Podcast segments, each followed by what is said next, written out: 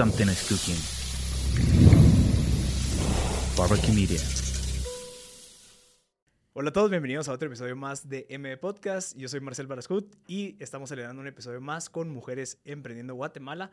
El día de hoy tenemos a Mariana Sabatieri, que nos acompaña de parte de OP eh, Relaciones Públicas. Vamos a hablar un montón de temas de liderazgo, empresarialidad, temas de, de vida. Tú has tenido pues bastante trayectoria interesante, pero les quiero invitar a que visiten mb.gt, en donde va a estar este episodio en eh, resumido.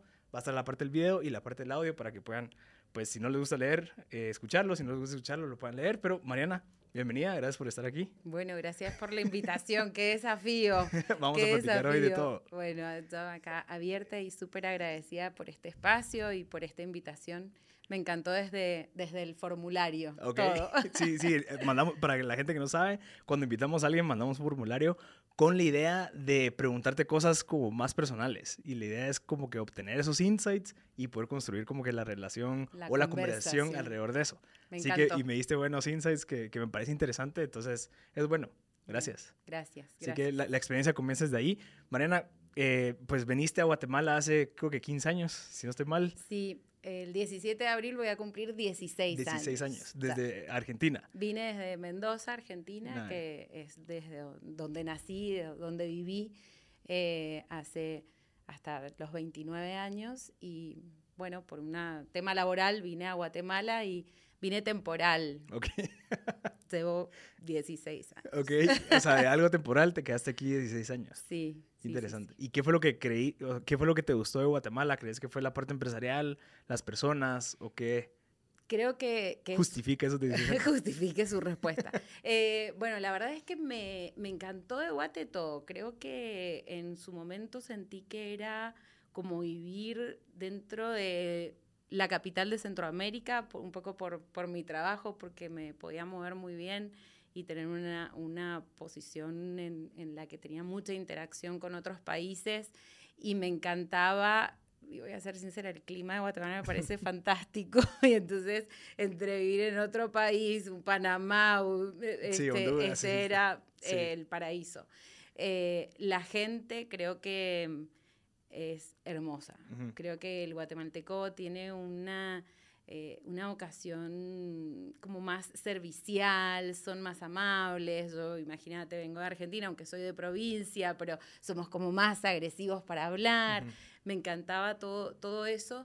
Y dentro de, de ese marco, ya pensando en cosas personales, ya también a nivel profesional, eh, es un país con muchísimas oportunidades de desarrollo, de crecimiento. Eh, en la empresa donde estaba era como una de las operaciones más grandes, entonces realmente tenía muchas oportunidades de crecer. Y bueno, así fue y, elegí Guate como el destino también para, para vivir y para, para hacer mi vida. Ya.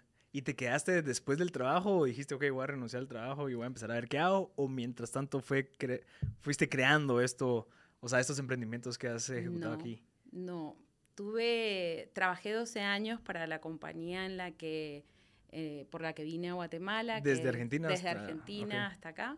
Acá estuve seis.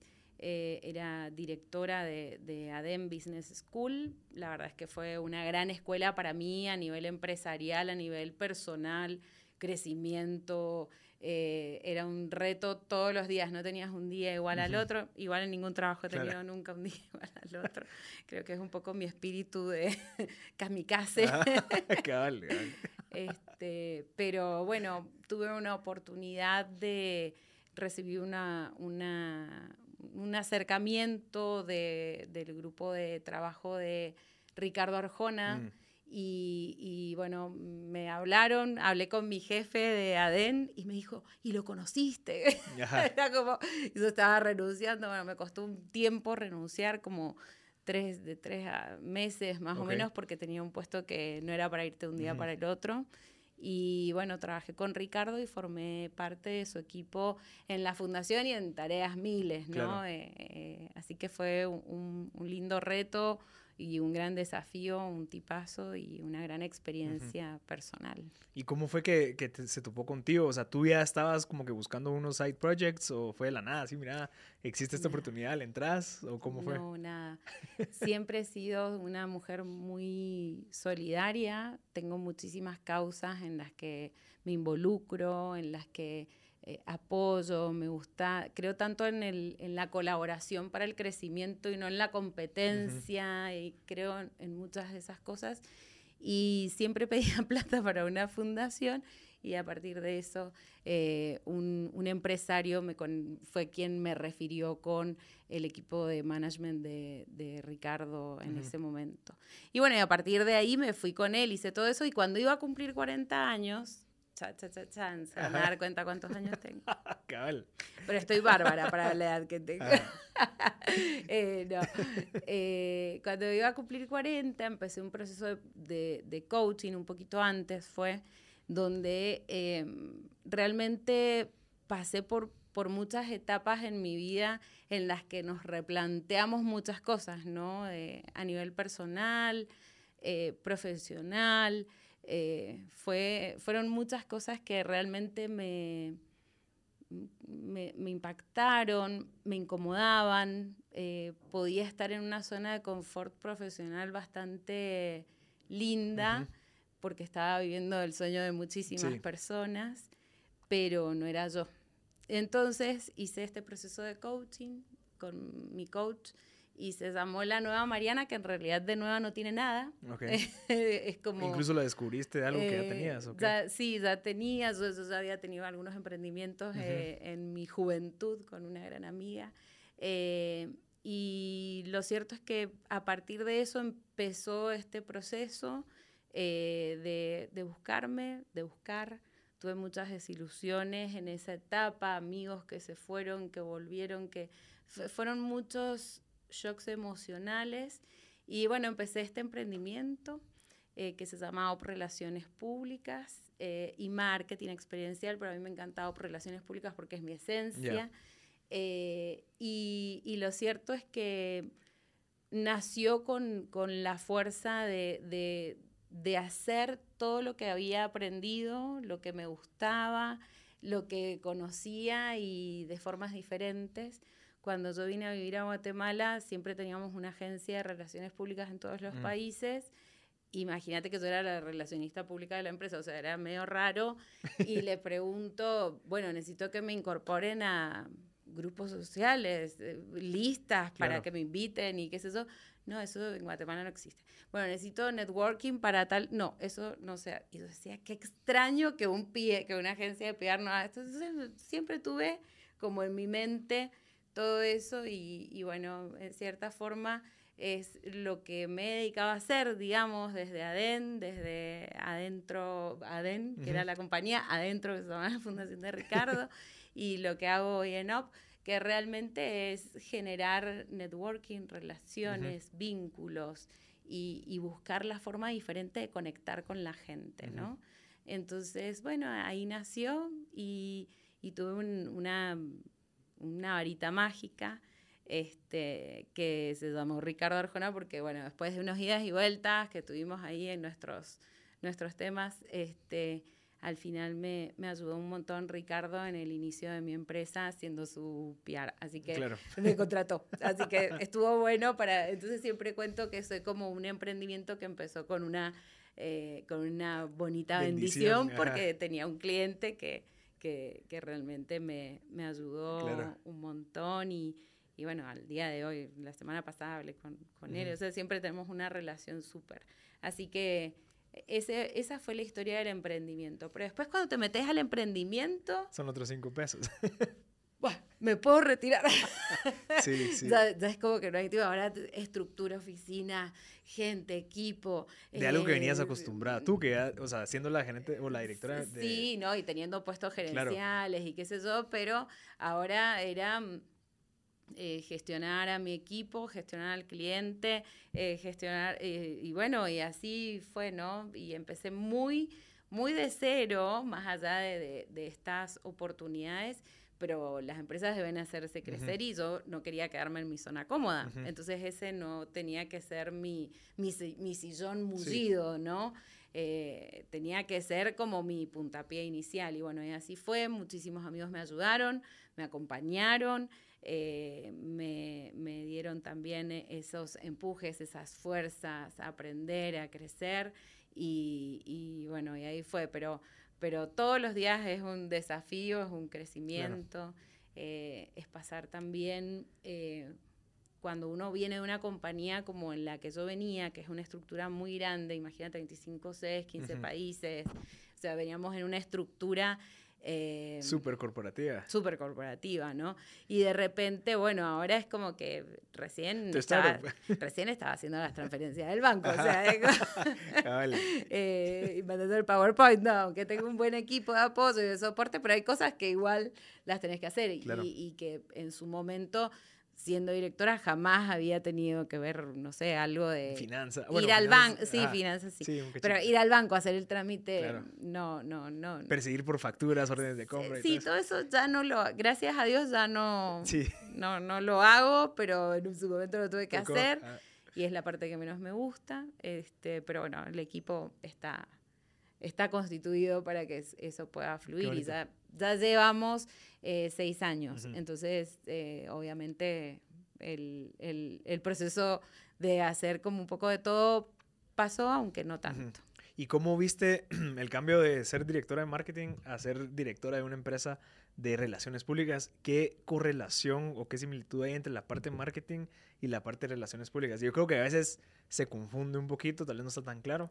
Sí, no, yo no era directora de marketing, yo era la directora de país. Ah. O sea, tenía un puesto mucho más alto, digamos, en eso y, y la parte de marketing y todo eso se manejaba desde, eh, desde Casa Matriz, que es en Ah. Argentina, aunque siempre te involucras Sí. en todo. Pero, pero es una excelente pregunta porque siempre los equipos de, de marketing o, o como que las empresas aún no entienden por qué tengo que tener relaciones públicas si tengo marketing, Exacto. ¿verdad? Y el de marketing se pelea con el de comercial porque neces- y es como que hay, y el PR en realidad, eh, o por ejemplo, o tienen áreas de comunicación, eh, eh, o el DIRCOM, digamos que, se, que se llama, y, y en definitiva es un complemento, porque definitivamente eh, todo lo que nosotros hacemos y en OP lo que hemos desarrollado es estar de la mano de la estrategia del cliente. Entonces, nosotros la verdad es que nos sentamos en mesas directivas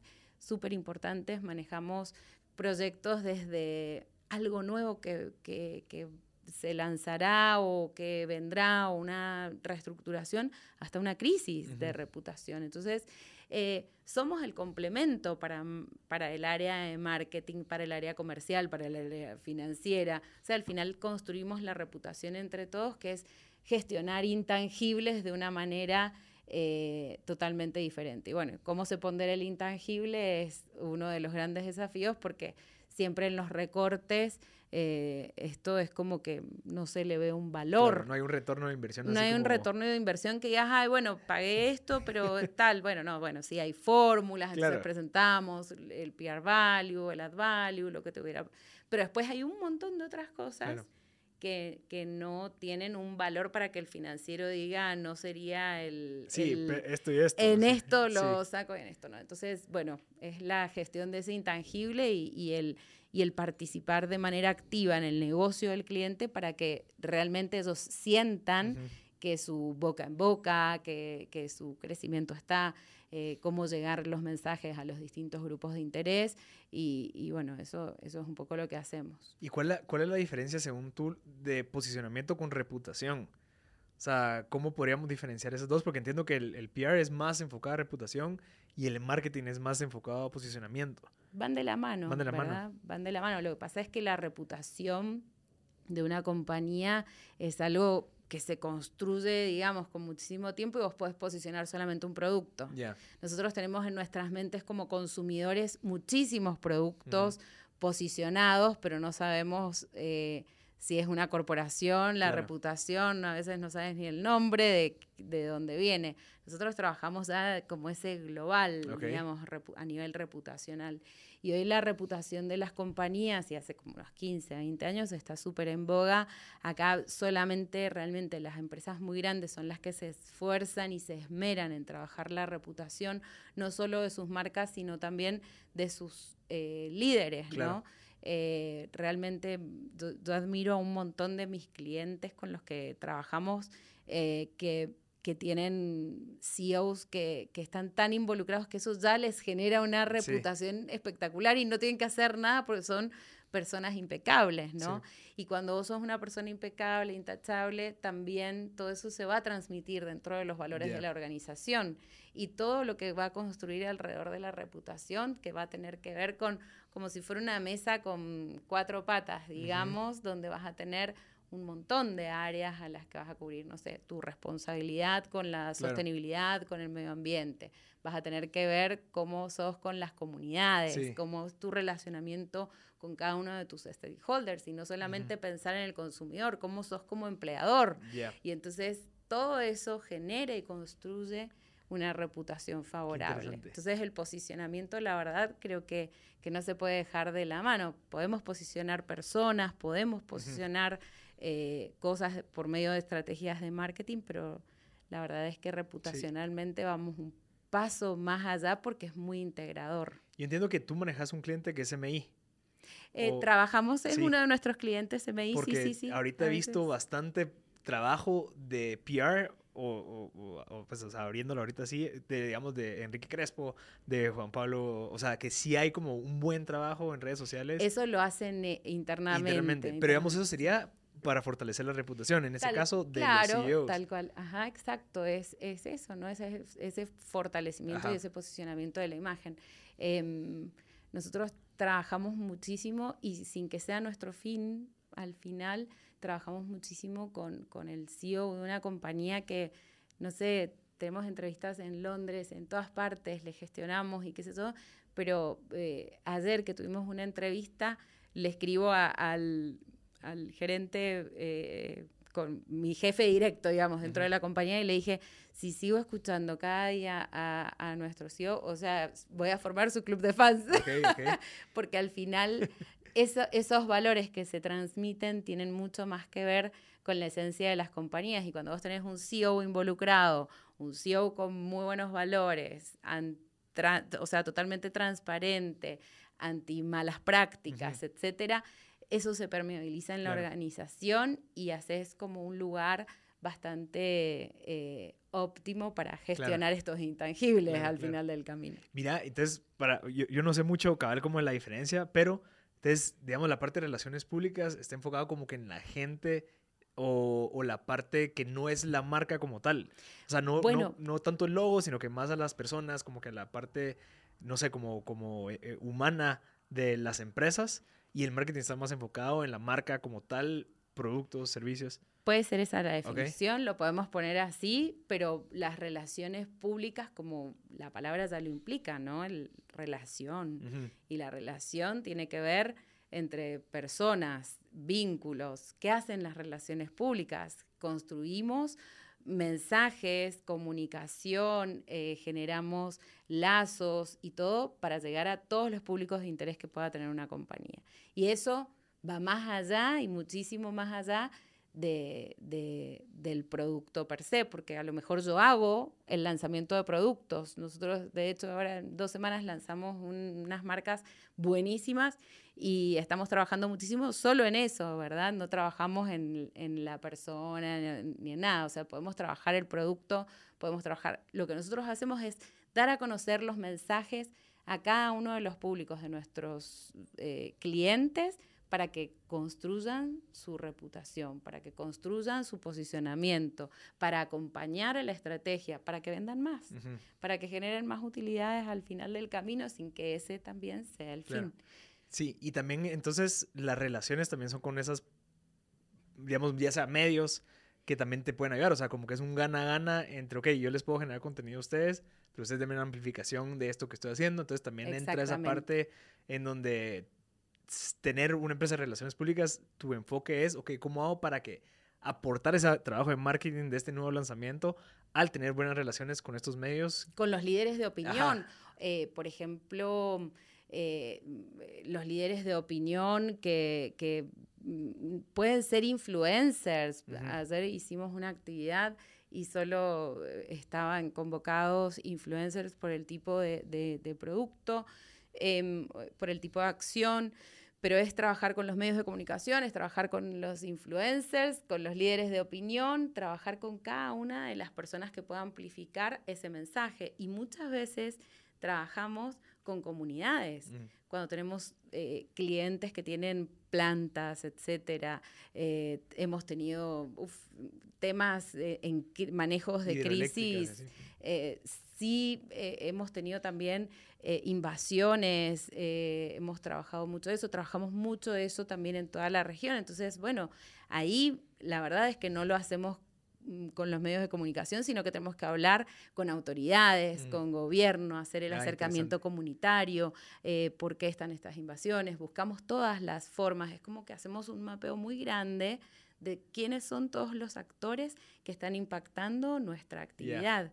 Y una vez que, yo siempre digo que es como que estamos jugando siempre al ajedrez, mm. ¿verdad? Porque eh, es cada pieza que se tiene que mover, sobre todo cuando trabajamos crisis. En las crisis es en la parte alegre somos todos re felices, ¿no? Porque te organizo el cóctel y, ahí estamos, ahí vamos. Pero, pero cuando nos toca manejar crisis, evidentemente, eh, realmente es, es trabajar con un pensamiento súper estratégico.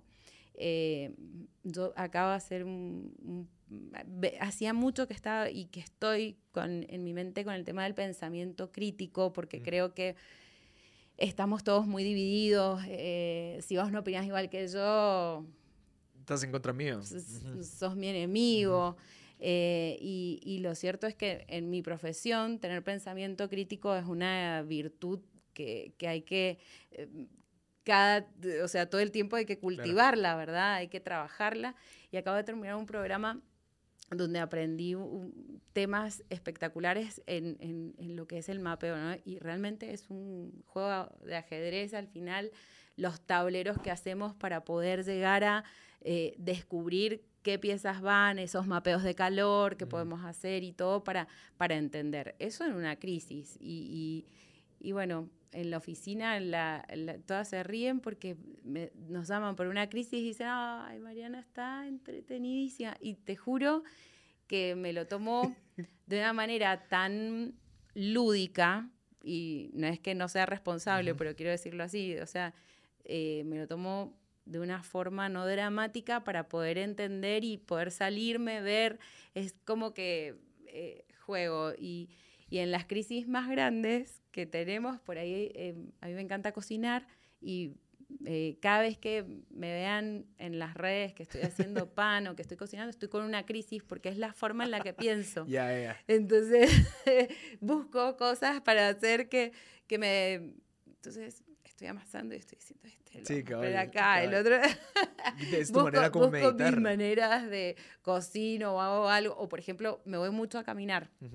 Eh, camino un montón porque cuando camino se me vienen muchas ideas a la mente. Creo que es como que voy en blanco y no sé por qué, pero salgo, camino y, y, vuelvo. A veces me pasa que me voy sin el teléfono y se me olvida algo de lo que había pensado, pero trato de hacer ejercicios para acordarme mentalmente, pero hago cosas para que esa visión también no esté contaminada, ¿no? Entonces, que lo pueda ver. Así que siempre se ríen de mí, pero me, gusta esa parte, yo, yo comparto eso. Yo comparto la parte de caminar y está investigando de por qué es tan importante y es, o sea, el, trabajo, creo que una de las cosas más básicas que sabemos es caminar. Entonces ya de cierta manera es, es, automático. Entonces, cuando salís a caminar, también tenés un montón de inputs de los árboles, de los carros, de la persona que pasó caminando. Entonces, todo eso te ayuda a que ese, eh, como que esos momentos de recibir inputs te empiezan como que a ayudar a, a crear. Ah, mira. Y por, eso, es, que, tengo mis momentos. Sí. y eso lo hacía Steve Jobs y eso lo, hace mucha gente que es, bueno, te quiero resolver esto, voy a salir a caminar. Entonces te vas y obviamente no sé dónde caminas tú. Hay gente que camina, digamos, como que en las aceras o tienen un parque, pero siempre se toman algo distinto. Una persona, un perro, un árbol, un pájaro. Entonces todo eso te dan distintos inputs que te pueden ayudar a decir, ah, bueno, sí, ¿verdad? O sea, X. No sé, esa Sí. serendipia que existe al momento que te expones como que al mundo. Bueno, sin saber que lo hacía Steve Jobs, no soy tan, eh, de verdad, no- ojalá tuviera esa inteligencia, pero lo, lo hacía Claro, no, es instintivamente. algo, es algo nor- normal. Lo es hacía normal. De hecho, mira, cuando trabajaba en ADN, nuestro, nuestra oficina estaba en Europlaza y mil veces bajaba desde el noveno nivel y me iba y me daba una vuelta en la manzana hasta que ya me empezaron a decir, están asaltando, no sé Sí, qué, sí, no, no". Bueno, Pero siempre que tenía algo, siempre es como que salgo camino y vuelvo con la inspiración Claro. de... Creo que lo- el cerebro se, se oxigena Sí, y- también. Y, y que uno... Así que son, son mis Sí, técnicas no, de... Y creo que es algo excelente. Incluso hay un TED Talk de eso, que explica cómo tú puedes ser más creativo o cómo tu equipo puede ser más creativo cuando salen a caminar. Entonces hicieron un experimento donde la persona se ponía a caminar en una caminadora y después les ponían a resolver un problema.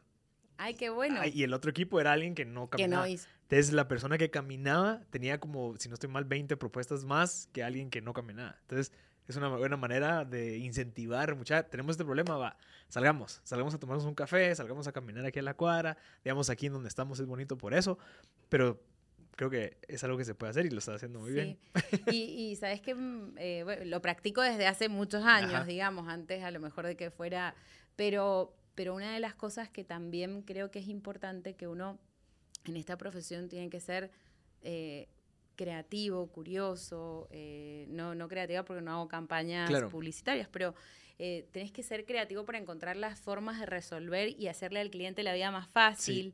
Eh, yo trabajo mucho en el tema de la simplificación de la comunicación. Eh, a mí no me gustan los mails largos, no me gustan las respuestas largas, te habrás dado cuenta, soy muy concisa a la hora de, de hacer eso y por ahí los desafíos con los clientes cuando, bueno, vamos a hacer un proceso, una política de comunicación, vamos a hacer esto en comunicación interna, que trabajamos muchísimo, em, de repente hacemos cambios que, que vamos a, a un minuto de discurso, eh, vamos a tres políticas de comunicación y, y la simplificación de la, de la complejidad es algo que te lleva mucho tiempo Mm. y no porque sea simplificado significa que sea Simplista, así como Ajá, que- ay, sí, son tres pavadas. Claro. No, no sabes todo lo que pasamos de Claro. esta complejidad a terminar en esto, ¿no? Entonces, eh, y, y creo que todos hoy tenemos tantas cosas, que tenemos tantos distractores también, que finalmente no, no, como que no nos enganchamos Sí. tanto, ¿no? ¿Y no crees que también parte de este pensamiento crítico que has logrado desarrollar por tanto input que, o sea, tú lees, tú ves videos, podcasts y demás, también hace que tú tengas esa capacidad y creo que es algo que destaca en temas de liderazgo? O sea, ese pensamiento crítico en donde me están diciendo algo a mí, me están diciendo algo a mí otro, de otro punto, yo puedo separarme, ver, encontrar una construcción y, y- y se- verlo de una manera como objetiva, separarte de las emociones para construir. Sí. Yo creo que es un, como una característica interesante en las posiciones de liderazgo porque es bien difícil llegar a hacer eso. Y una vez lo llegas a hacer, sos valioso, porque entonces construís, no te dejas llevar por las emociones y que no pase nada o que se destruya. Sí. Entonces cuando construís es en donde, ok, directora de país, dueña ahorita de, de esta, de esta empresa que está creciendo, o sea, creo que es una habilidad que todos deberíamos de, de hacerlo y por lo visto tú lo haces obteniendo información de muchas áreas para poder construir tu criterio. Sí, al final uno, uno solo no es nadie, ¿no? Somos, somos la suma de, de- de muchas cosas. Y si uno piensa, bueno, nuestra familia, en mi caso, ¿no? Conozco familias que mejor salir corriendo y está bueno y no, no- no pasa nada, pero no- los valores que nos Claro. forma- con los que nos formaron, eh, los amigos con los que nos rodeamos, las personas con las que conversamos, eh, las personas que piensan diferente a nosotros y las escuchamos con una postura y una... y un- yo, yo siempre he aprendido este, a lo largo de, de ciertas cosas que hago para fomentar y, y estar bien con el tema espiritual, que también me parece súper importante, es que a- he aprendido a estar a veces en posición de qué interesante el punto de vista, porque puedo no estar de acuerdo, pero es interesante porque vos lo estás viendo desde otra Claro. perspectiva, ¿no? Así que creo que, que es como aplicable a todo, ¿no? Y, y a esa curiosidad innata también que uno pueda tener, pero, pero ir fomentando de alguna manera cosas que te hagan ser mejor en lo que hagas, en lo que hagas. Sí, y una de esas es las relaciones, que creo que es vital. Es o sea, vital. al final relaciones es con todo. O sea, por más que tú seas el CEO, por más que tú trabajes en una bodega, donde sea, existen relaciones. Y mm, hay un libro, no sé, estoy seguro que ya lo leíste, pero ¿Cómo hacer amigos e influir en las personas? Sí, por supuesto. Ese libro es, el, libro, es, el libro. Cabal. O sea, ese libro lo tienen que leer todos porque al final, todo, por más que estemos virtual, por más, incluso ahorita, por, o sea, debería, ser más importante porque nos cambiaron el formato en donde cómo nos relacionamos. Entonces todavía tenemos que ser más empáticos, todavía tenemos que ser más inteligentes, más creativos para poder manejar las relaciones. Porque ahorita las reuniones que yo he tenido en las últimas dos semanas, el 100% han sido virtuales con mal internet, con mal video, con mal audio. Pero si tú no puedes crear relaciones en estos desafíos, está complejo. O sea, te tienes que adaptar. Entonces, este libro te ayuda. Sí, y, y, mira qué interesante esto de la virtualidad, ¿no? Eh, yo pongo de ejemplo, cuando me vine a vivir a Guate, eh, ya viajaba un poco antes eh, por mi trabajo, aunque no vivía acá, pero iba y venía a veces. Em, imagínense que mi cuenta de Skype es Mariana Z, o sea, no existía nadie. Tenía Skype, salió Skype y yo tenía una cuenta. Era como que estábamos tan interconectados en aquel entonces, Messenger, ICQ, no sé, todo, todo eso. Em, mi mamá y mi papá eh, aprendieron a usar Skype porque yo me había venido para acá, mm. pero en realidad cuando yo quería hablar con ellos, tampoco era accesible tener en el teléfono tu Skype. Claro, por el internet. O por el internet, o no y bueno, pero cómo fomentás el vínculo a la distancia, ¿no?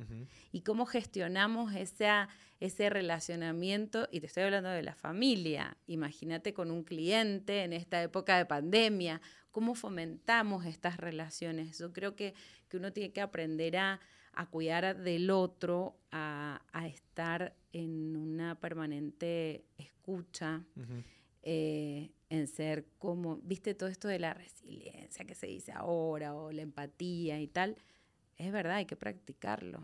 Y nadie lo ha practicado, o no, sí, muchos lo practican y otros no, pero, pero este aprendizaje de, la virtualidad y de, del estar lejos, hay que seguir construyendo relaciones. Em, si no, yo no tendría mis amigas de toda la vida si no construyera esa relación. Imagínate con un cliente y trasladarlo a, un equipo de trabajo, donde con la pandemia nosotros cerramos el 16 de marzo, me acuerdo, la oficina. Yo había llegado a Honduras el 13 de marzo, de casualidad, así, venía con el caso cero de Honduras. Tenía un susto que ni Y bueno, cerramos la oficina y nos fuimos a la casa. Y no nos vimos con las chicas hasta finales de de noviembre, creo, del 2020. no nos veíamos porque no íbamos a la oficina, nada. Todo era virtual, nuestras reuniones por Teams o Zoom o plataforma que sea. Y nos volvimos a ver y fue como, qué emoción, ¿no? E, esa... Ahora sí, ya, claro. no está, eh, de hecho, este, en el 2021 ya volvimos desde mayo a, la oficina. Yo no voy tanto, pero eh, las chicas van todas yo no voy porque me concentro mucho más. Eh, Descubriste que traes trabajar mejor en tu casa. Regia, y entonces produzco mucho más y me concentro más, pero, pero esa virtualidad, y bueno, había que seguir construyendo nuestros equipos, ¿no? Y cómo dar en, en ese 2020 tan extraño que pasamos todos, esa vulnerabilidad que sentimos, cómo la íbamos a gestionar y cómo gestionarla con nuestros equipos de trabajo desde cosas como, bueno, nosotros tuvimos la fortuna y, se nos caían contratos, miren, nunca me voy a olvidar, en abril, así, 11 contratos en un día. Era como, eh, fue, fue duro, pero yo soy tan confiada que si no hay trabajo me lo invento y... Hay que adaptarse. Hay que adaptarse. No, no, sufrí un solo día con eso, pero me daba como el estrés del equipo. No le bajamos los sueldos a nadie, no, nada, o sea, no movimos nada porque creía que la gente tenía que tener al menos dentro de toda esta eh, incertidumbre. que al menos su fuente de trabajo fuera segura, ¿no? Eh, y, y, todo ese vínculo, bueno, construirlo desde lejos, desde cerca, pero tenemos que trabajar en la construcción Ujú. de los vínculos y ese relacionamiento. ¿Y cómo, cómo hiciste esa parte de mm, separarte del, del pánico, digamos? Como que decir, ok, listo, yo podría paniquear 11 contratos ahorita y saber de que, bueno, me quedan 4 meses, 5 meses de vida de la empresa. Creo que eso también es otra habilidad que mm, existe el problema, lo ves, sin embargo no te lo apropias. Es como que, ok, ahí está el problema. Si no lo resuelvo ahorita, puede llegar a ese problema. ¿Cómo lo trabajaste como para poder decir, ok, listo, entonces no me emociono y no entro en emociones como para entrar en pánico, sino que veo soluciones para ver qué más podemos hacer durante este, este tiempo que no sabemos qué está pasando, pero creo que es algo que se puede replicar después en cualquier situación, ¿verdad? Se me da el En cliente todo. más grande, ah, va, qué mala suerte, qué hicimos mal, qué podemos mejorar, Que puedo mejorar. pero qué, siempre, qué ¿no? podemos hacer como para que tampoco nos quedemos aquí eh, esperando a ver qué pasa, ¿verdad? Llorando y lamiéndonos las Sí. heridas y el drama, que nos encanta. el Sí, drama. sí, Es- sí, el la es- victimización es Qué impresionante. rico es vivir en el drama y víctima y que todos te apapachen. Sí. Pero bueno, no, no, no, No me para pasó. nosotros, sí. No, no no me pasó y tuve que salir adelante, pero, eh, pero sí por ahí está bueno que hacerte el víctima y que te apapachen. Sí, qué rico, Eh, hay que tomarlo en cuenta Sí. a veces, no ser tan, tan heavy, Tan frío. tan fríos tan, o tan fuertes.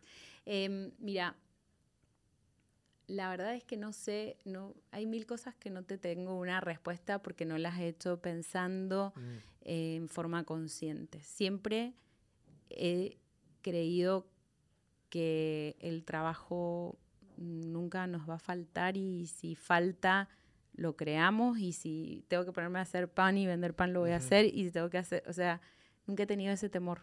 ok. Sí, pasé muchos momentos de vulnerabilidad y que a muchos emprendedores les debe pasar, eh, que es la soledad en las decisiones. Mm. ¿no?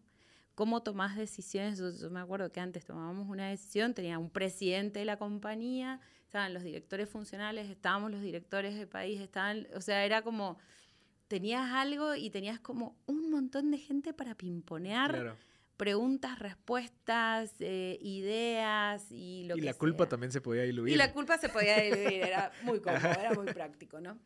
Pero bueno, aprendí a eso y, y de repente en ese momento de, de vulnerabilidad, eh, yo soy sí, muy sola. de. Sí, estoy sola, pero soy, sí sé pedir ayuda. Ok. Entonces hablé con Ben, con ben Sibulka, que no sé Mm, si lo lo, conozco, conocen. sí, Happy. sí. Ajá, de Happy, con Gustavo. Y al día de hoy son mis, mis ojos, mis manos y mi sostén en mil cosas. Me ayudaron a, a, en ese momento a una reinvención y a un repensamiento estratégico de la empresa que fue fabuloso. Ay, les agradezco siempre porque aún seguimos y, y- y los sigo molestando. De hecho, esta mañana le escribí al Gus con algunos temas. Pero ¿Pero Gustavo quién es? ¿Gustavo qué? Gustavo, él, él, él ve toda la parte financiera en Happy. Ah, ok, ok. Ajá. No, él no, no No lo placer de conoces. conocerlo Ah. todavía. Tienes que conocerlo. Ok. Es muy valioso. Y, y entonces eh, hablé con Ben en ese momento, me presentó a Gus y la verdad es que mm, me abrieron un montón la mente para muchísimas cosas. Analizamos cada punto, cada número, cada cosa. Eh, como no es mi fuerte, Ujú. tengo que pedir ayuda en esa parte, digamos, y me fue bárbaro. De ahí eh, hablé con amigos que trabajan en empresas, eh, les dije, estamos a disposición, ¿qué necesitan? Eh, y hablé con mucha gente que necesitaba ayuda y les regalamos ayuda a Ujú. mucha gente porque sus negocios se venían abajo, porque pasaban cosas y, y nos teníamos que entretener también, ¿no? Claro. Teníamos que hacer cosas, así que ayudamos a mucha gente, a muchos amigos, a mucha gente, instituciones que necesitaban y el trabajo fluyó y, su- Ujú. y salió y nunca estuvimos, eh, eh, digamos, eh, sin hacer nada, jamás. No, no tuvimos un día sin hacer nada. Yo aproveché muchísimo el 2020 también para estudiar, estudié un montón, me- siempre me, me gusta mucho capacitarme y, mm, y bueno, fue parte de eso, pero, pero pedir ayuda, Ujú. creo que está bueno. Creo que es mi lección. Y dar ayuda también, por lo visto. Ah, bueno, por supuesto, ¿no? Dar ayuda, eso lo tengo en mi ADN. eh, y, y creo que, que cuando uno da eh, es, es bueno porque ayudas a otro a que salga. Y cuando uno necesita también pedir, porque hay alguien también dispuesto a ayudarte, me imagino, en este mundo amable en el Sí. que intento moverme. Sí, sí, es como, sí, el karma o, o al final que creas relaciones. Creas relaciones. Y esas relaciones son las que te permiten, o sea, creo que parte de lo que tú haces o lo que la empresa hace es, no quiero tener un cliente que solo sea como un cliente en donde intercambiamos valor, sino que es cómo puedo crear una relación para que donde sea que pase lo que pase, hay, una relación, no fue como que, ah, vos solo me pedías esto y yo te da esto, sino que no, se fortaleció esa relación. Y creo que eso me pasó a mí, incluso de relaciones surgieron muchas cosas que tal vez ni siquiera una persona me recomendó para un proyecto que representó X cantidad de plata en ese año, solo porque me recomendó. Y que ni te lo Ajá. imaginabas. Y ¿o lo no? entrevisté en el podcast y me dijo, mira, este brother hace esto, hablale. Y de nada me hablaron y boom, un proyecto interesante. Pero por esas relaciones, o sea, no fue, eh, mira, ahí me recomendás, porfa, sino que fue, mira, quedamos bien, nos caímos muy bien, hubo una interacción de valor aquí y al final, pues la relación se, se creó y ahora somos amigos, pues. Bueno, eh, eso es generar vínculo Ajá. al final del camino, más que relacionamiento. Porque el relacionamiento nosotros lo podemos mm, monetizar, lo podemos estructurar. No hay, no hay relacionamiento que no sea intencional. Ok. ¿no? Eh, cuando estamos en el trabajo, los relacionamientos deben ser también eh, pensados y construidos. Ahora, si yo te voy a recomendar a vos, no tiene que ver con un relacionamiento Ya. No intencional, sino también te puedo recomendar, te puedo referir, nos podemos ayudar y podemos hacer como esa red de relaciones que vayan y que generen vínculo, porque si no so- estamos llenos de transacciones comerciales. Y creo que eh, las transacciones comerciales son valiosísimas y las necesitamos, pero necesitamos la recompra al final también, ¿no? Y, y- y generar esa química, generar y que no sea forzado, porque el que lo hace forzado eh, es notorio. Sí. Y, ¿O no te pasa? Sí, sí, sí. Y, y sabes de que lo, lo- lo vivimos, o sea, cuando paramos de forzar el tema de relaciones, aparecieron más relaciones que cuando estábamos queriendo hacer relaciones. Totalmente. ¿Ya? No, tenemos que llamar a X cantidad de personas. No, que el cliente tiene que tener tres correos al... No, hombre, tranquilo. Uno al mes, o sea, comparar cómo está, qué podemos hacer, dónde te podemos agregar valor sin necesidad de querer concretar una reunión para venderle algo.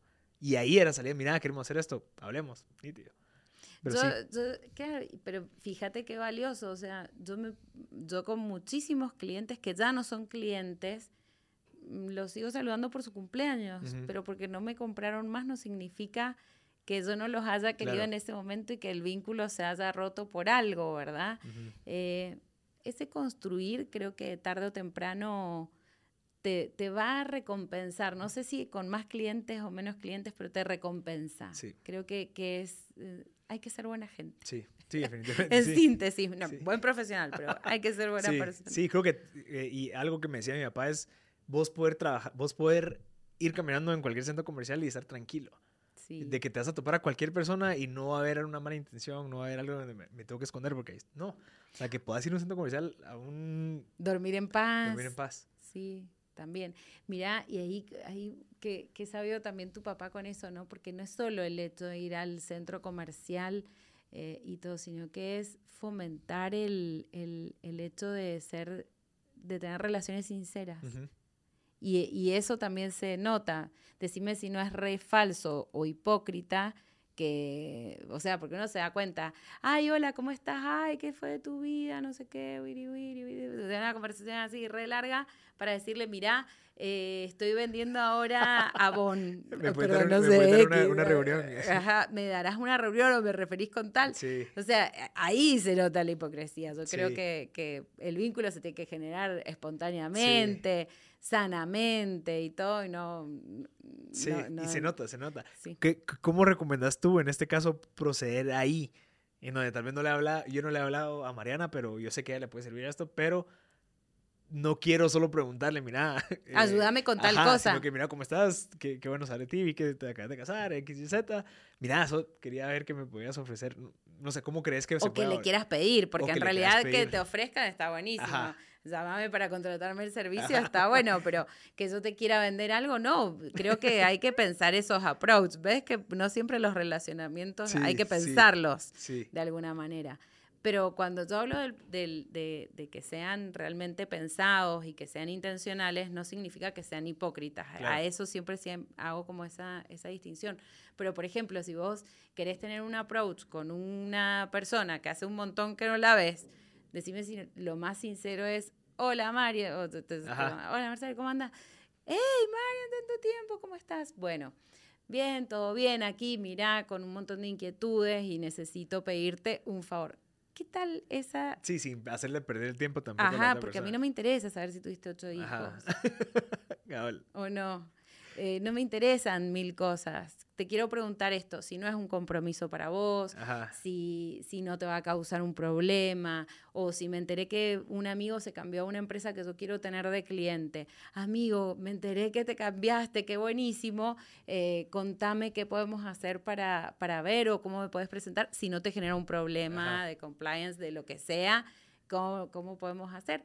Pero ser sinceros Sí. y espontáneos, digamos, en eso, en lugar de tanta vuelta, porque ahí se nota como esa flojera Sí. en la... Sí, que estás como que embelleciendo algo que es como, no, me Sí. puedes solo preguntar o, escribir. Pero sí, mira, tú, algo, algo que, que nos salteamos, pero digamos, tú en Guate no tenías tal vez una red de contactos, la creaste en esos seis años y obviamente tenías como que el, el, eh, estabas parada en los hombros de, de gigantes, pero ¿cómo fue que emprendiste en un país en donde no tenías conocimiento de temas de negocios? Tal vez sí lo tenías porque obviamente la... Ya la- llevaba mucho la tiempo Sí. viviendo acá. Pero levantar un negocio, decir, bueno, ok, ya voy a empezar a sembrar semillas aquí en un país en donde no es el mío y obviamente es como casarte, ¿verdad? O sea, ok, ya el tema legal, firmas y todo eso, ya es, ya estás aquí.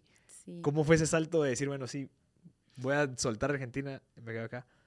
Mira, yo creo que eh, fui una intra-entrepreneur Ajá. en, en ADEN eh, porque salimos a, a hacer la creación de, de la escuela de negocios y a abrir los países y las operaciones. Entonces, eh, fuimos todos como muy co-creadores de, de- de la estructura internacional, digamos. Ellos tenían una estructura nacional y se, Argentina es muy grande, ¿no? Es mu- muy grande, pero eh, esta internacionalización creo que, que todos fuimos parte de, de ese emprendimiento y de ese espíritu de lucha. Yo, yo aprendí a construir un negocio con 500 dólares Mm, en su momento.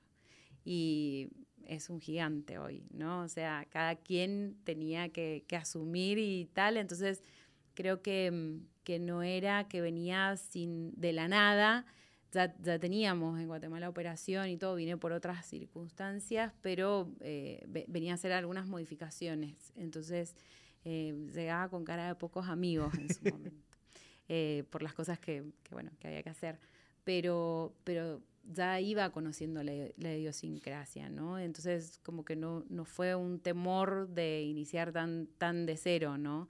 Entonces, ya ADEN era como si fuera mi empresa. Al final, yo la gestionaba como si fuera mía. eh, y bueno, entonces como que ese espíritu de, de trabajo, por más de que tenías una mega estructura en el día a día, en la construcción de lo que iba a ser tu país, eras, eh, eras muy protagonista y súper responsable. O sea, si, si no generabas facturación, nadie iba a cobrar su sueldo, Claro. porque de casa matriz no te iban a mandar un centavo. Ajá. Entonces salíamos así a, hacer- a buscar el pan del día, digamos, ¿no? Em, O sea, ya tenías como esa, ese espíritu y, y eso solo se replicó en esta parte. Sí, ya. sí, sí, sí, sí. Y todos los días yo creo que uno piensa como emprendedor o como empresario.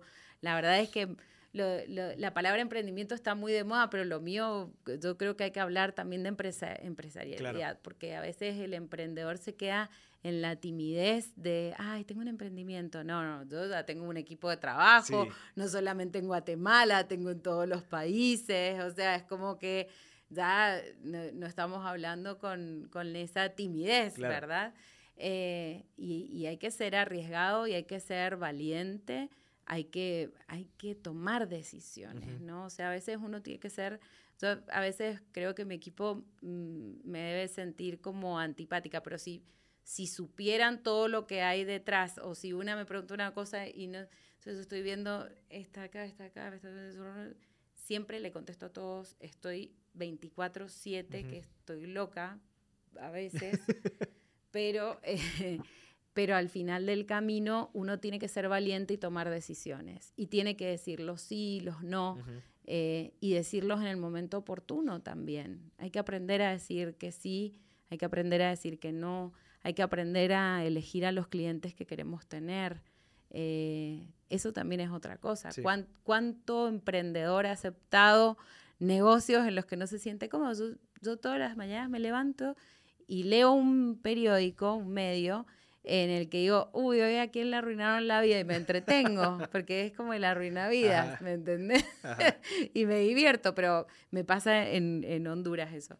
No, no acá, pero leo los diarios de toda la región, qué sé yo, tengo una persona que a las 6 de la mañana ya nos pasó todos los medios, los resúmenes de noticias y todo, entonces estamos eh, en, en con esa chispa y entender qué cosas te gustarían hacer o no, con qué espíritu te querés levantar y decir, bueno, eh, voy a transar con esto sí o no. Mm. Voy a, o sea, no levantarte para arruinarle la vida a alguien, sino levantarte para hacerla mejor, qué más es posible, qué más puedo crear, cómo puedo hacer para que todo esto sea mejor, para que crezcamos eh, y, no ser tibios en las decisiones. Yo creo que la tibieza eh, hace fracasar al emprendedor por el temor, ¿no? Y, quizás eso también a mí me lo hago como mi, mi sangre ítalo-argentina a veces, que somos tan, eh, ¿cómo sería la palabra?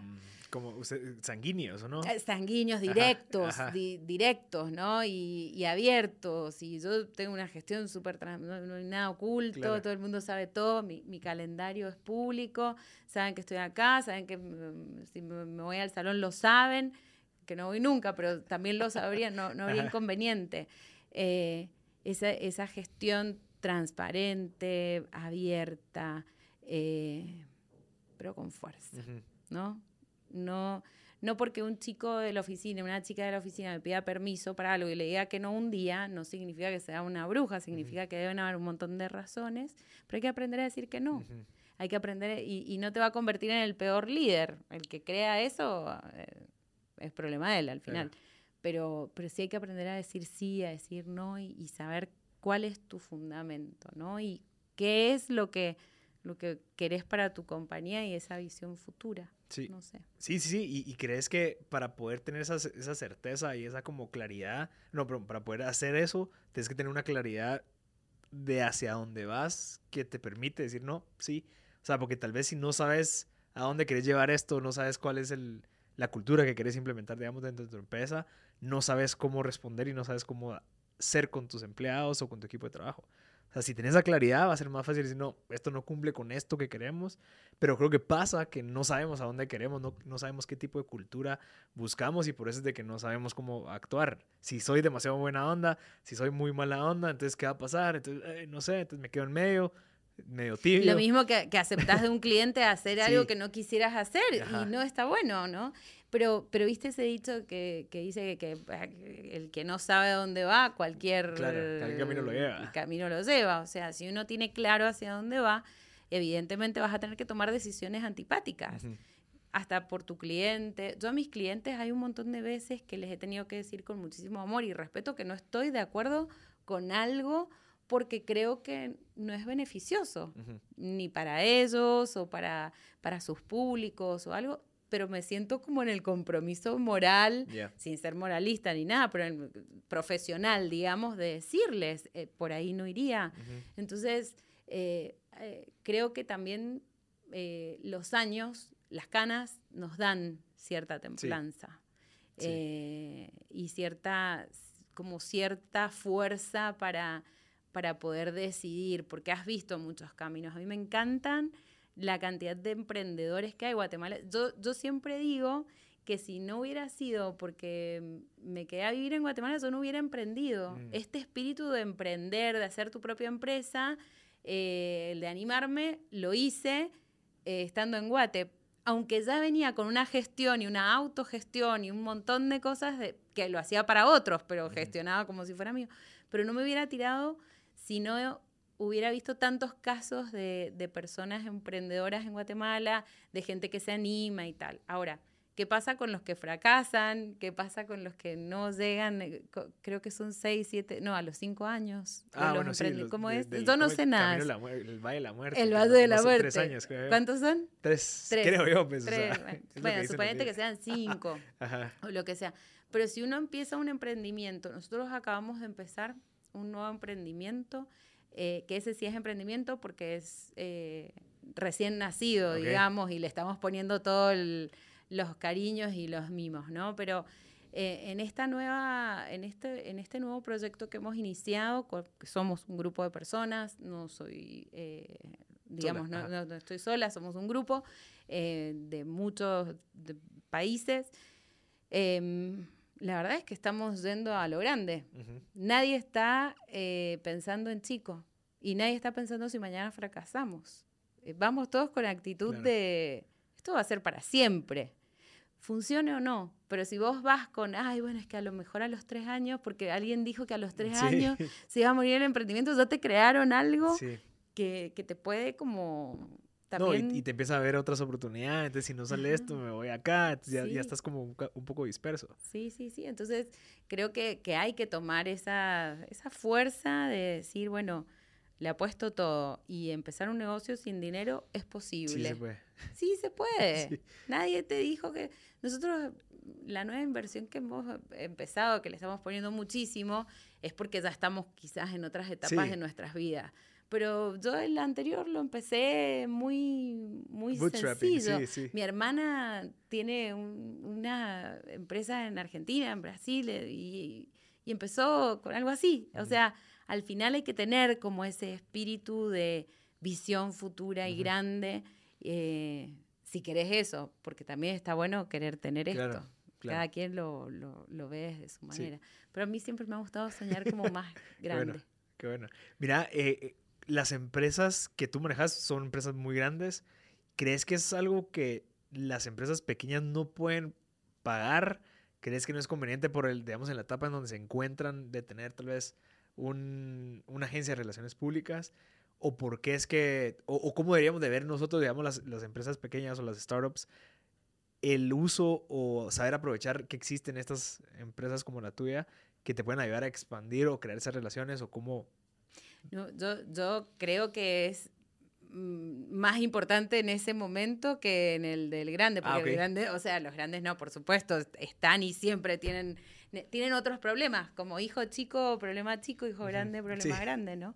Em, pero es necesario porque vos tenés que construir tu marca y si vas a ser vos, construís tu marca personal vos has construido dentro de, de lo, que, de lo que charlábamos cuando al, al inicio, has construido, has sido el primer eh, podcast de Guate, o sea, vas construyendo de una manera eh, paso a paso. Bueno, todo eso hay que contarlo. ¿Y por qué la gente no cuenta lo que hace? No, es inaccesible tener un asesor de comunicación. No es inaccesible. Nosotros tenemos una empresa ahora súper chiquitita que estamos apoyando con un fee muy adaptado a su... a- pero necesitan salir y, y es un proyectazo. ¿Por qué no pensar en grande? Ya. aunque seas paso uno, día Ujú. uno, ¿no? Entonces creo que, que no es inaccesible, creo que hay que buscar las oportunidades, Claro. Pero que sí es algo que uno tiene que hacer para darse a conocer. Obviamente, te- yo siempre digo, hay mucha gente que, me, que se acerca a mí por el tema de que he trabajado con muchas personalidades y que trabajo con personalidades, que los llevo a entrevistas en otros países y que hago mucho eh, afuera que me dicen, ay, quiero que me lleves a tal canal, a una entrevista con tal, y todo. Entonces le digo, ajá, ¿y qué hiciste? Estoy bueno, tengo una empresa, ajá. ¿Y qué hiciste? Eh, No sé, O subiste sea, el ¿dónde está el Everest, valor? Escribiste un libro. eh, o sea, también tenemos que buscar nuestro Sí, valor, o sea, claro. no, no es por nada. Ni yo me animo a ir a hacer algo que creo Claro. que tengo una historia para contar ya más o menos. Eh, es como, no- la fama no se debe buscar Ya. ni se debe perseguir por la Se fama gana. per se, sino que construís tu reputación y Ya. tu marca personal. Entonces, creo que todos lo podemos hacer, pero se debe construir y debes estar muy seguro del producto que tenés.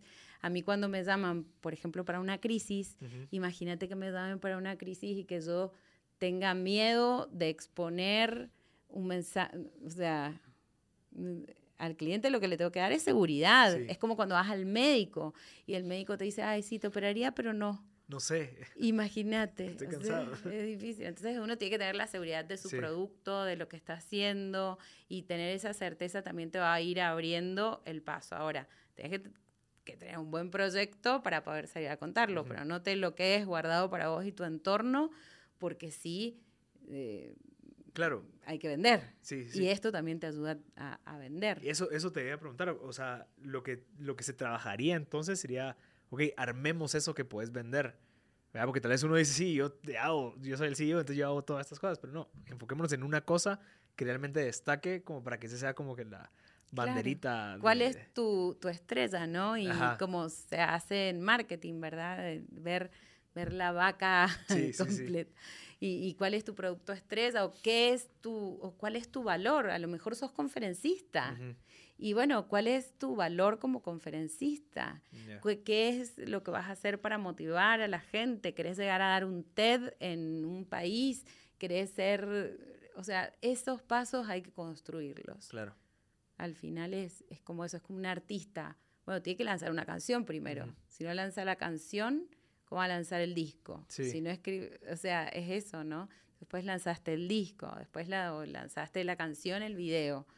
Después lanzaste el segundo Álbum, single y, eh, y vas así, bueno, vas construyendo y ahí vas armando en cada lanzamiento, armas tu pequeña campaña, ¿verdad? Bueno, lo mismo con un libro, lo mismo con tu conferencia, cómo buscar exponerte, por ejemplo, si, si sos un emprendedor, bueno, cómo voy a buscar mi networking, cámaras, asociaciones, quiénes son las personas o los referentes de este negocio o los clientes con los que tengo que estar. Si voy a exportar, bueno, voy a ir a esa cámara, si voy a... ¿qué- ¿Cuáles son los lugares donde me tengo que relacionar? Claro. Porque sentados acá entre nosotros no, No va a pasar mucho. No va a pasar mucho. Ajá. Entonces hay que estar bien despierto para ir buscando esas oportunidades y el relacionamiento es clave. Porque si no, ¿cómo vendes? Claro. ¿Cómo traes al inversionista? Ajá. Ese es un público. ¿Cómo vas a traer al inversionista si no preparaste todo lo demás Claro. y te quedaste acá sentado en tu compu? Ajá. No, hay que salir, buscar y, y- y- y contar una historia que sea poderosa. Ujú.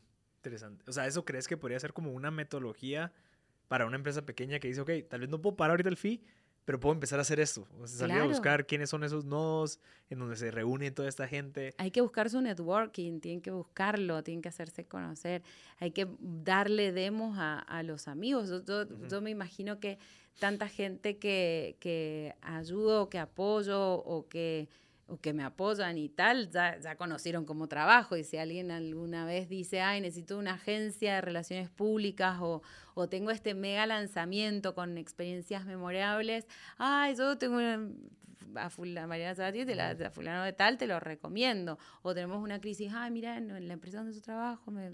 Entonces, pero eh, va a ir existiendo eso de alguna manera. Y aunque uno tiene que mostrar y demostrar el trabajo también de Ujú. alguna forma. Entonces, habrá que dar demos o habrá, habrá que hacer algo para que lo conozcan, pero siempre hay que buscar como esa, esa red de networking comercial, profesional y personal. Ok. Relaciones. Relación. Las relaciones Sí. mueven al mundo, decían hace años cuando yo estudiaba. Y yo decía, Ay, sí, mueven al mundo. Y sí, al final es cierto, Sí, mueven cierto. al mundo. No ha pasado de moda eso, porque al final del camino todos necesitamos relacionarnos de una u otra manera. Sí, y mucha gente me ha dicho, eh, es que vos porque tenés un buen networking y por eso es de que yo, brother, no te imaginas cuánto tiempo me ha llevado a construir esto, o sea, llegar a estas personas, hablar con ellos, poderme sentar a tomar un café con ellos, ha sido un trabajo de hormiga. O sea, no es como que nací, mi papá me dio una libreta de contactos y mira, ya mato. No. O sea, yo las tuve que ir construyendo por el mundo donde quería ir, pero se puede entonces empezar a crear tu networking cabal, o sea, buscando esos espacios, yendo a presentarte, yendo a ver qué se puede hacer, en dónde puedes aportar valor, ellos en dónde te pueden ayudar y vas construyendo paso a paso. Tal vez no, con, no creer que vas a monetizar de un solo, sino que lo que vas a crear son relaciones. Tal cual. Y, y ahí, mira, cuando vos me preguntabas cuando vine a Guate, que no, y que yo le pedía a una agencia que me hiciera eso y que no me lo hacía. Sí. Yo construí por medio del- de, lo que tenía. Eh, con los pocos recursos de relacionamiento que tenía, empecé a construir y aprendí a pedir ayuda y Mm. a decir, mira, me gustaría que me explicaras, entender los contextos de los negocios, de las compañías. Eh, es, es muy importante porque a lo mejor, em, o, o- o algo que pasa mucho acá es que son como muy del círculo del colegio, Sí. de la U o de algo, ¿no? Como Sí, son- familiar. Son, muy así. Sí, eh, eso sí tienen que aprender a abrirse un poco más. claro. Eh, Es cultural, ¿crees es tú? cultural, sí, yo Sí. creo que es más cultural. Eh, pero, por ejemplo, bueno, de mi grupo del, si soy tan amigo de mi grupo del colegio o de la U, ¿quién está en tal área que me pueda ayudar y sentarme, tomar un café y explicarle para que me dé una mano? Entonces, entender también con esa inte- intencionalidad del relacionamiento, es decir, bueno, de mi círculo más pequeño, quiénes son las personas que pueden saber lo que hago y cómo me pueden ayudar. Entonces, agarrar y sentarte y hablar. ¿no? Para ir creciendo y, y- y con esta intencionalidad, uno desde la vulnerabilidad y Sí. decirle, necesito que me ayudes. Sí. No pasa nada. Aquí, ¿Quién no ha necesitado ayuda Sí, alguna vez? Hay que pedir ayuda. Yo creo que a la gente le da vergüenza pedir ayuda. O les da vergüenza decir, mirá, se me cayeron 11 contratos. Pues, sí, a mí se me cayeron 11 contratos en una semana. ¿Qué, qué voy a hacer? Ah, ¿Me lo guardo? ¿Me lo como conmigo misma y lloro? ¿O salgo a buscar qué hacer con eso? ¿No? Está bueno decir cuando no te va mal, no desde el pesimismo, pero que estás buscando una solución. O desde que querés crear algo. Creo que, que eso está bueno. Me hablé todo. No, interesante. Sea, al final es cierto. O sea, creo que una de las, de las cosas es esa, vulnerabilidad y también aceptar que no sos perfecto. O sea, en el sentido de que yo puedo juntarme con mis amigos del colegio y no y decirles, mucha, perdí mi trabajo. ¿Qué, qué podemos hacer? ¿O ¿En dónde los puedo ayudar ustedes? O sea, tener esa capacidad, incluso como de autoconfianza, de poder exponerte y decir, esa es la realidad. No te voy a mentir y decir, no, todo bien, no te preocupes. Si lo que necesitas es ayuda. Sí, es que a veces es como que los superhéroes están sobrevaluados, Sí. ¿no? Entonces, eh, pasa lo mismo hasta cuando ves gente mm, súper endeudada. Ujú. Yo aprendí la lección de cuando me vine acá, había comprado en cuotas tar- la tarjeta, no sé, ropa de, de invierno. Y que yo decía, acá nunca más usé ropa de invierno. y estaba viviendo en Guatemala pagando ropa de, de invierno en Argentina. Entonces era como algo raro, ¿no? Eh, y ves que hay mucha gente, y no me endeudo, la verdad. eh, tengo 10 pesos y eso es lo que puedo gastar y soy como muy controlada. Eh, pero cuando ves que la gente también se endeuda para vivir de expectativas de otra persona que ni siquiera le va a pagar su tarjeta, es muy complejo. Cuando uno quiere de hacer todo por el otro o demostrar algo más, ¿no? También hay que ser recatado porque eso no te da paz a vos. Claro. Esas es cumplir expectativas ajenas, ¿no? Bueno, entonces hoy no puedo salir a comer, amigo, porque me quedé sin trabajo. ¿En qué me puedes ayudar? O te quiero contar algo. Hoy no puedo pagar. Claro. Imagínate que un día puedas, tengas que decir, mira, hoy yo no puedo pagar la cuenta, me podrás invitar, Ajá. pero te tengo que contar que me quedé sin trabajo, me pasó esto y quiero hacer estas cosas. Vos conocías Sí. al de tal lugar y que te ayuden a hacerlo. Entonces, creo que es esa espontaneidad, ¿no? De, creo que, que está bueno y, y no sé si es la fórmula adecuada, pero a mí me dio bien, Sí, siendo funciona. sincera. Ser genuino también, ¿verdad? Sí, ser genuino, ser sincero y, y decir también las cosas como, como son y sin tanta vuelta, creo que nos trae más eh, que de lo que nos Sí. quita. Definitivamente. Tú, tú mencionaste que, que le- lees bastante, tenés muchos recursos. ¿Cuál, además del libro de cómo ganar amigos e influir en las personas, crees que es un libro que podamos recomendarle a la gente que, que pueda ayudarlos a tenerles un mejor pensamiento crítico, ser esa parte genuina, eh, animarse? Y, de- digamos algo que tú compartís bastante es eso de ser feliz y de disfrutarte todo esto que está pasando. ¿Cómo, qué, recursos te ayudaron a llegar a esta a poder tener ese pensamiento. Ay, son un montón de cosas, no es una. No me quedaría ni con un libro, pero a mí me encanta, ¿cómo se llama? Sinek. eh, Ah, Simon Sinek. Simon Sinek, me encanta él. Creo que el- el- su libro eh, The Reason Why es muy bueno para quien quiere entender esa, ese motivo. Why, Eh, eh, ah, ese, Sí. sí. perdón, no me acordaba cuál no. Eh, después hay, hay un montón de, de herramientas y recursos eh, clásicos también para, para todo esto. Eh, yo, yo leo en Kindle mucho. Eh, descárguense y hay un montón de audiolibros que por ahí ni, ni sé quién es el autor, pero, pero escucho. Eh, me gustan los TED. Ok. TED Talks. me, me encantan los TED. eh, muchas veces camino, eh, si camino en la caminadora, con un. me pongo TEDs Mm. eh, y paso el son tiempo. de 20 minutos, Sí, o sea, sí, máximo o sea, 20. ajá, entonces por ahí hago eso. Ideas, Este, inputs, cabal. Claro. Eh, y después me encantan todos los libros que tienen que. ¿Sabes que me encanta eh, la gente con buena ortografía? Mm. Que es algo que hemos perdido hoy con tanta. Entonces, Emoji. Sí, el emoji, el sticker, el no sé qué, todo. Ayer le escribí una carta a mi papá y a mi mamá porque mañana se va una amiga a Mendoza y les mando una valijita con cosas y les escribí la carta a mano. De verdad. Y sabes que mi letra, por más de que yo escribo todo en agenda, qué sé yo, pero para escribir una carta dije, wow, qué... pero me pareció tan simpático escribir una carta. Sí. eh, ¿Cuándo fue la última vez que recibiste una carta? no sé, imagínate que vos- entonces se van a sorprender los Ajá, viejos con cabal, eso, ¿no? cabal. Entonces les escribí una carta y este, pero creo que hay que leer mucho y a esto iba, que no lo pierdan con tanto audio o tanto lean, porque también la redacción es muy importante y la buena ortografía a la hora de presentar un proyecto. Decime si no es horrible, bueno, aunque el que lee, lo lee también debe tener pésima ortografía, así que no sé, pero. Decide si no es feo escribir algo eh, o recibir una presentación de alguien profesional con errores de Sí. ortografía que la verdad eh, habla mucho de Sí, nuestra sí, imagen. ¿verdad? Cómo escribimos, cómo hablamos, también habla de eso. Así que yo, yo, eh, profesionalmente creo que, que hay que, que hay que leer temas de, de redacción, de comunicación. Busquen, busquen recursos, pero para leer, porque eso sí les va a fomentar, aunque tengan que hacer mil videos, que, estén- que tengamos los podcasts y todo, también los va a ayudar a fluir en su forma de hablar, Claro. porque enriquecemos nuestro vocabulario. Sí, a veces escribimos como hablamos y creo que eso es lo, lo peor.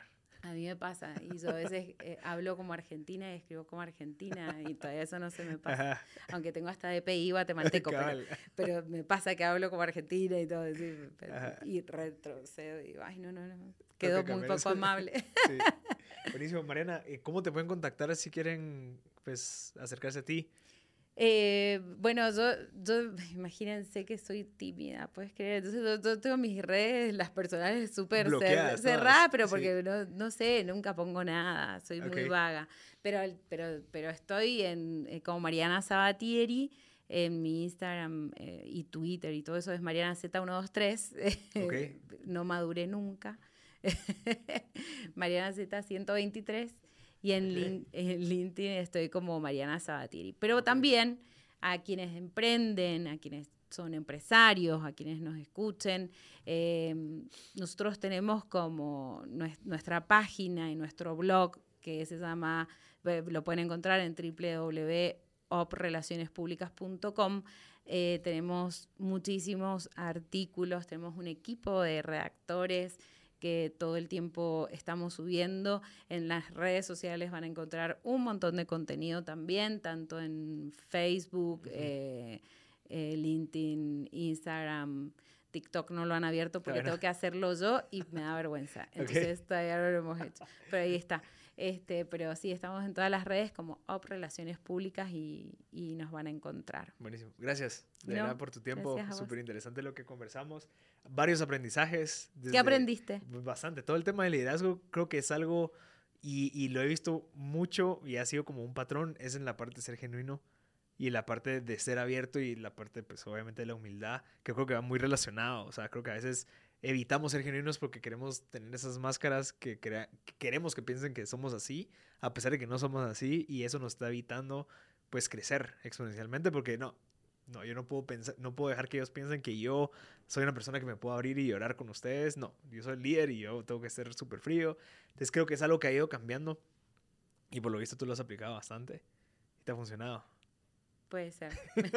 no sé, si tuviera que ponerlo en palabras, no lo sé, pero ha sido como un estilo de, Claro. de vida. O sea, es algo que tal vez no es como que lo aprendiste en un libro y lo aplicaste, sino que es algo que te ha funcionado y, lo- y se sigue manejando. Y creo que ahí es en donde están esos golden nuggets o esas como pizcas de decir esto, cabal, alguien que, que es genuino, que habla sin repetir lo que dijo, no sé, este brother de- del libro de marketing que a todos lo leemos, pero Steve, no, Steven Kotler, creo que no sé, no sé, pero Philip Kotler. Philip Kotler. Pero eh, gracias, de verdad, por tu tiempo. Bueno, Te, te agradezco bastante. gracias eh, a vos tiempo. y a la audiencia. Gracias por el espacio, la invitación. La verdad es que me sentí súper cómoda. No sé, siempre me encanta conversar, así que eh, gracias por el espacio. Me hablé todo, una vergüenza absoluta. Esa es la idea, es la idea. Aprovechar aquí a sacar todos los conocimientos y herramientas. No, creo que fue una conversación sin tanta estructura eh, eh, académica. Ajá, ajá. Pero bueno. La idea es sacar eso. Pero sí, gracias. Y gracias por el regalito que, que nos trajiste. No, Eh, espero que te sirva. Sí, gracias, Mariana. Buenísimo. Toda la gente que se quedó viendo hasta el final, les agradezco bastante. Les recuerdo que si saben de alguien que les pueda servir este episodio, no duden en compartirlo. Va a estar el episodio subido en www.mb.gt, en donde van a poder encontrar el resumen, el video y el audio. Yo soy Marcel Barascut y nos vemos en la próxima.